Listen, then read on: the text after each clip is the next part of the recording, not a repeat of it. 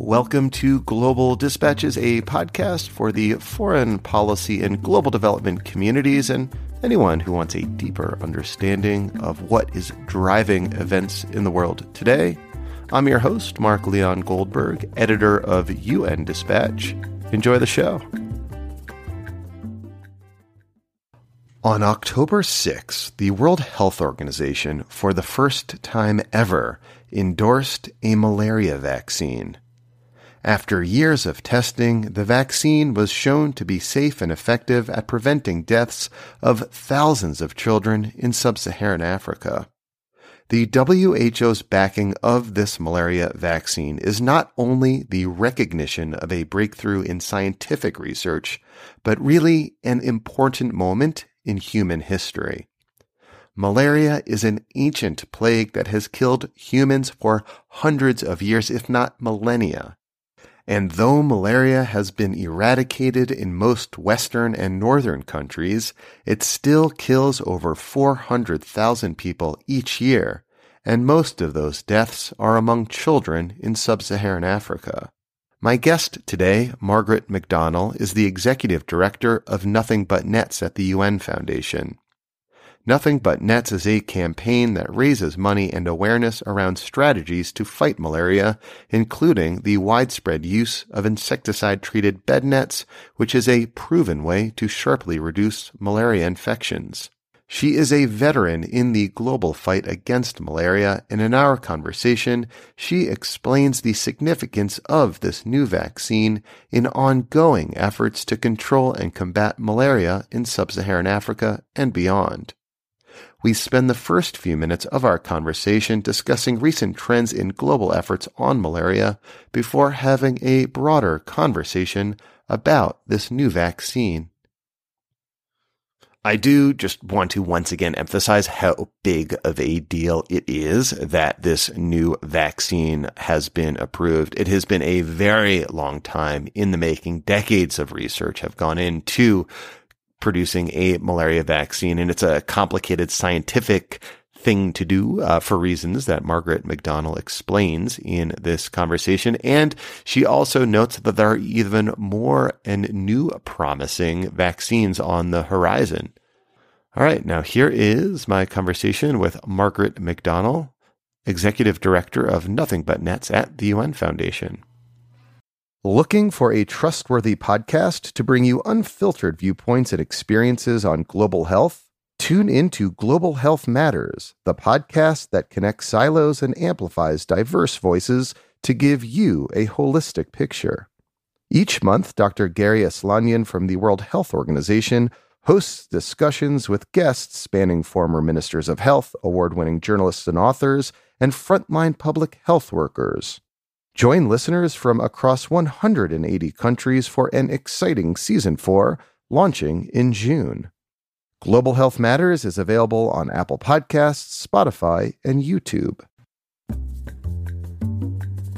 Well, malaria is fascinating and has truly sort of altered the history of the world. Um, it has been with us, some say, you know, it started evolving two point five million years ago. Um, so it's been with us for a long time. Uh, many are saying it's the oldest pandemic and likely the the most deadly pandemic that humankind has ever faced. Um, it You know, many people assume that, you know, a shark or a tiger is the, the world's deadliest animal when it is, in fact, a mosquito. There's been amazing progress against malaria over the course of the last two decades in particular. Um, more than, you know, sixty percent of deaths have been averted. Uh, more than forty percent of cases have been uh, prevented. Um large part because of, you know, political will and funding and, mm-hmm. and, and mechanisms and programs, um, you know, such as the Global Fund and the President's Malaria Initiative and the work of the mm-hmm. W H O. Uh, and of course, country leadership and on-the-ground health workers. So there's been amazing progress against this disease, but still today, uh, it kills over four hundred thousand people every year, and the majority of which, you know, sixty-seven percent of which are children under five, um, particularly in sub-Saharan Africa. So it, malaria is a disease that has certainly a disproportionate effect on vulnerable people such as children and pregnant women, and in resource-strapped, you know, environments and communities and countries. So, um, yeah, there's been amazing progress, but a child still dies every two minutes, and so there's certainly a lot of work to be done uh, to actually to end the disease once and for all. And, and beyond the the deaths that are caused by malaria, presumably there's just like a lot of sickness and illness that holds back economies and societies and has just, you know, devastating impacts within households as well, I would imagine. Yes, of course. So it's, you know, when we talk about sort of the context of the sustainable development goals or the global goals, the, you know, the world that we want to see, a healthier, happier, more equitable world, malaria sort of sits right at the center of many of these things. So um, malaria affects people economically. So at, you know, as close to the household level, it means that parents can't go to work. It means that kids can't go to school. Malaria has a tremendous uh, burden is a tremendous burden at, at sort of the family level, the community level, the country level, and sort of the global economy writ large, particularly in Africa, where, you know, ninety-six percent or so of malaria uh, is most prominent. Um, and then, right, you also have malaria can be a leading cause of absenteeism from school, as well as cognitive impairment of children. So um, we know that, you know, when kids have malaria, they're not able to go to school, or their their cognitive ability is, is impaired, especially if they have a more serious case of malaria. Um, and there's also other intersections with poverty. It's certainly a disease of poverty, and uh greatly affects people who don't have access to quality healthcare. Um, you know, in the United States, we eliminated malaria in nineteen fifty-one. Um, and so, but still today, you know, half the world's population is affected primarily in more resource-strapped uh, countries and economies, such as in Africa and uh, Asia and parts of Southeast Asia and Latin America. So it's certainly a disease of inequity uh, and a great injustice, historic injustice. So earlier you referenced the Global Fund and the President's Malaria Initiative. These are programs that were launched in the early two thousands uh, to galvanize international support to fight malaria, you know, recognizing that it is this sort of terrible historic scourge. Uh, And it seems that those programs have been effective in reducing malaria deaths and uh, malaria infections, you know, starting around the two thousands. And it includes programs like yours, like Nothing But Nets, the provision of insecticide-treated bed nets in places that are malaria endemic. Can you just describe these kind of prevention methods and measures that have been undertaken, you know, since the mid two thousands to so far reduce from an astronomically high number, uh, the number of malaria deaths and infections? Like, what has the kind of global campaign against malaria looked like uh, up until now? Sure. Yeah. So, so like you mentioned, you know, per, around the turn of the century, around two thousand, um, big new funding mechanisms such as the Global Fund to fight AIDS, tuberculosis, and malaria, now known to be the Global Fund, the U S President's Malaria Initiative, and obviously with great leadership and support and guidance from the World Health Organization, country leadership. And, you know, of course, we want to recognize the critical role that health workers and people actually implementing these programs on the ground uh, are playing. Um, but there's, there's been tremendous strides.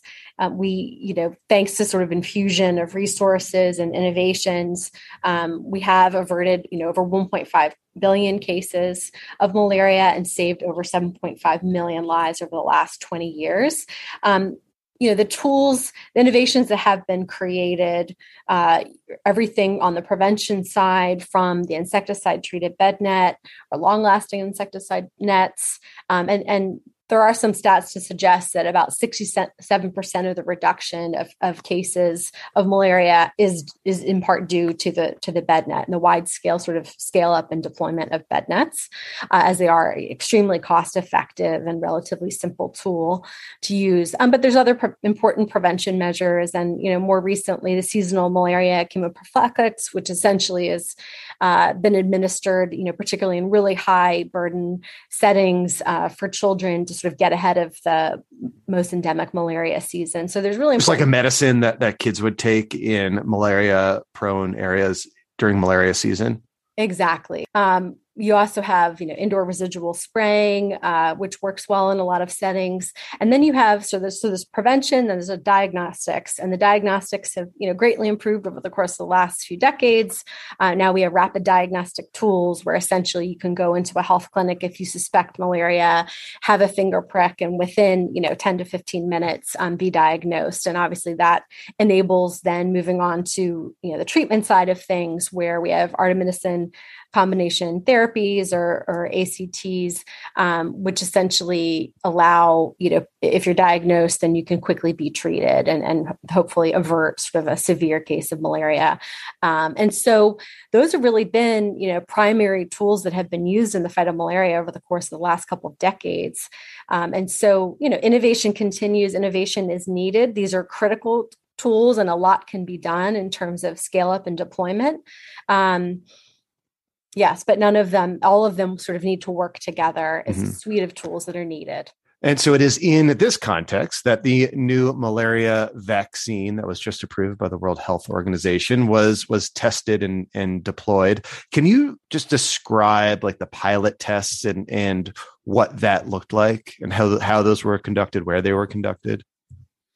Sure. Yeah. So very, you know, it's been very exciting um, to see, I mean, this W H O uh, recommending is the very first vaccine to address malaria ever that has been recommended from the W H O. Um, it's actually the first vaccine to be approved that tackles any sort of parasitic disease, because parasitic diseases are extremely challenging. Um, and so essentially, you know, R T S S or Mosquirix, um, you know, is the f- world's first malaria vaccine shown to provide partial protection against malaria in young children in Africa and other highly endemic countries.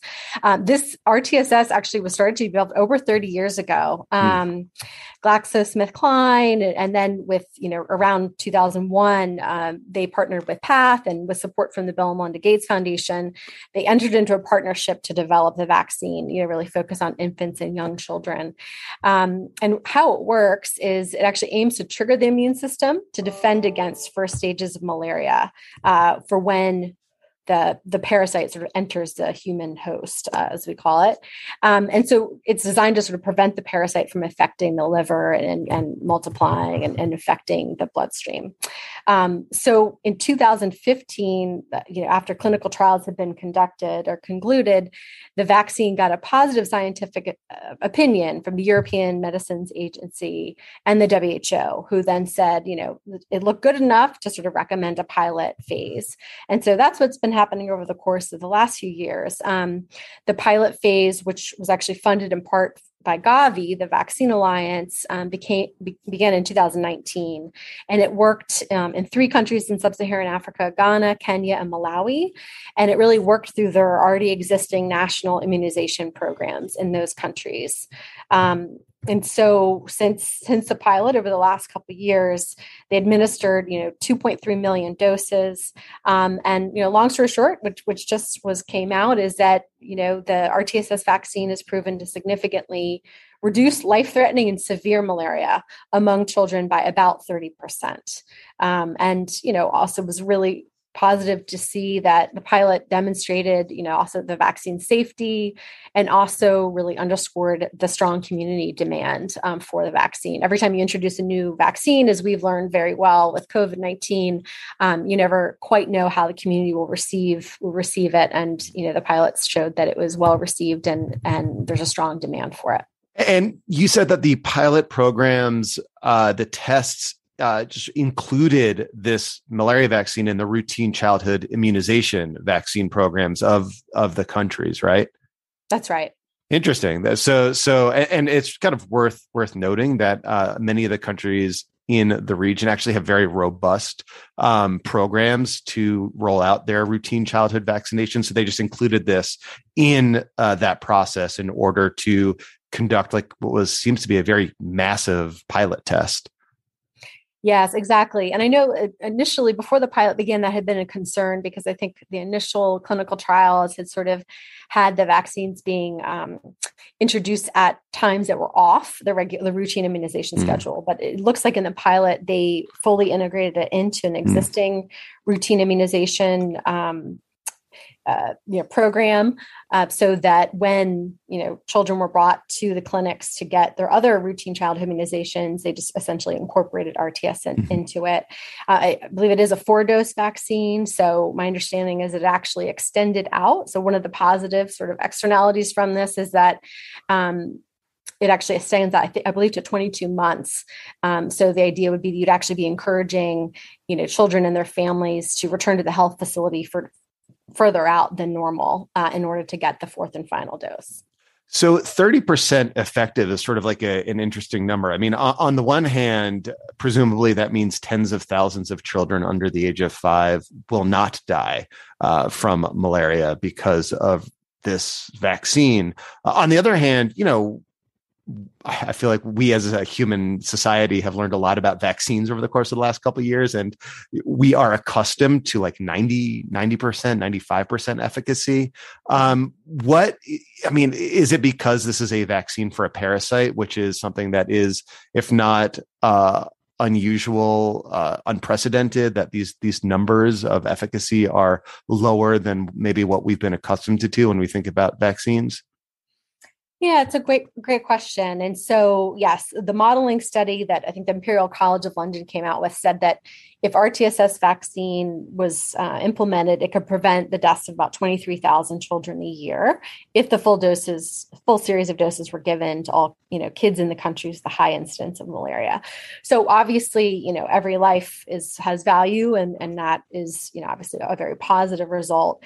I'd say, you know, the efficacy is, is, certainly we wish it was higher. And an important, you know, component of this is that um, the trials that have been conducted have shown the vaccine to have that effectiveness sort of when used in conjunction with other measures. So such as um, kids sleeping under, you know, an insecticide treated bed net, or in the case of, there was actually a you know, specific study done in Burkina Faso, an additional pilot study that was conducted in Burkina Faso, Mali, that tested the efficacy of the vaccine when used in, combi- in combination with the seasonal malaria uh, chemoprophylaxis. So Um, yeah, I think, and that showed that actually the effectiveness, you know, when all those things together, uh, could be about reducing by about seventy percent hospitalizations and deaths. So, you know, not insignificant. Um, I think it's, I guess what I would say about this vaccine is that it's, you know, hugely significant. It's a huge milestone. It's groundbreaking, first malaria vaccine ever to be approved.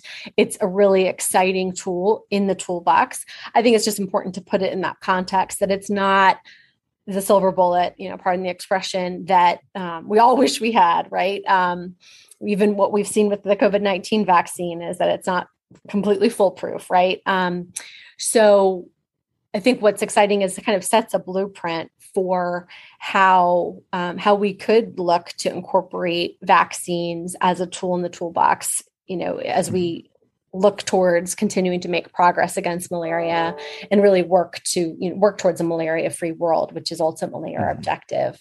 Um, there are some. There's a, a vaccine called R twenty-one that uh, recently there were some preliminary results that came out, and that actually uses the mRNA technology that was utilized in some of the COVID nineteen vaccines mm. that, at least in the preliminary results, have shown about seventy-seven percent effectiveness in young children, which is encouraging, but, you know, has not yet been fully piloted. So I think it's the early results of R twenty-one are, are promising, um, but we, you know, we have to wait to see what phase three brings in terms of providing a clearer picture um, and, and, you know, how it could be scaled up. Mm. Um, so it's a great step forward. It's an important step forward, um, uh, but it's not a silver bullet in and of itself. So how do you foresee uh, this additional tool, as you call it, being integrated and incorporated into national and international programs and policies to combat malaria? Like, do you foresee uh, additional funding being raised to roll this out in many countries across sub-Saharan Africa as part of like their broader malaria, you know, mitigation strategies?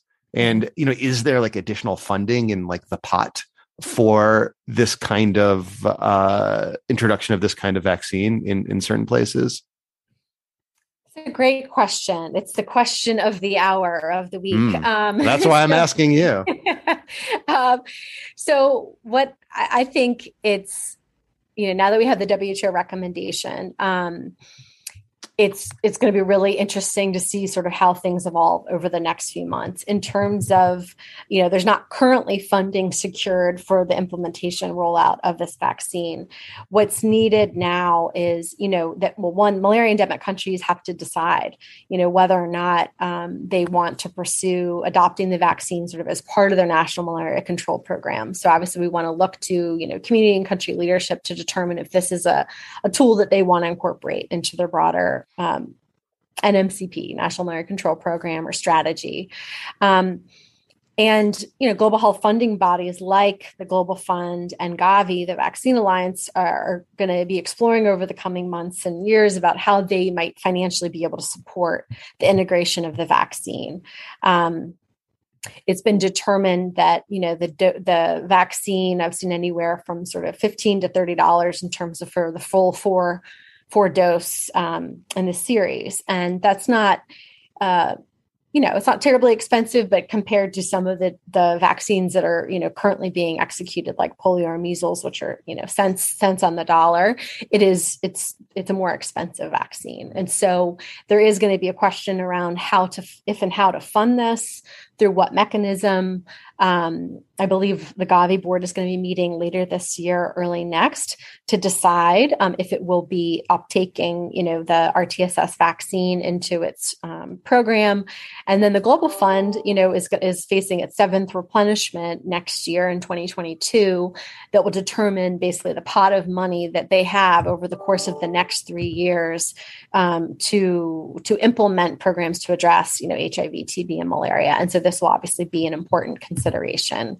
Um, so yeah, there's still, you know, still questions ahead in terms of um, how this will be rolled out, at what scale, who pays for it, et cetera. Um, but again, it, uh, you know, a really exciting step forward. Uh, well, Margaret, thank you so much for your time. Thank you. It's been a pleasure to talk with you. All right. Thank you all for listening. Thank you to Margaret McDonnell. And I always love when uh, I get to do a podcast episode about some great and positive development in the world. And I, I do often try to focus on solutions as well. I think solutions journalism is both an underappreciated and very important contribution to journalism more broadly, and uh, I do a bit of it on this show, and I'm glad to. All right, we'll see you next time. Thanks. Bye.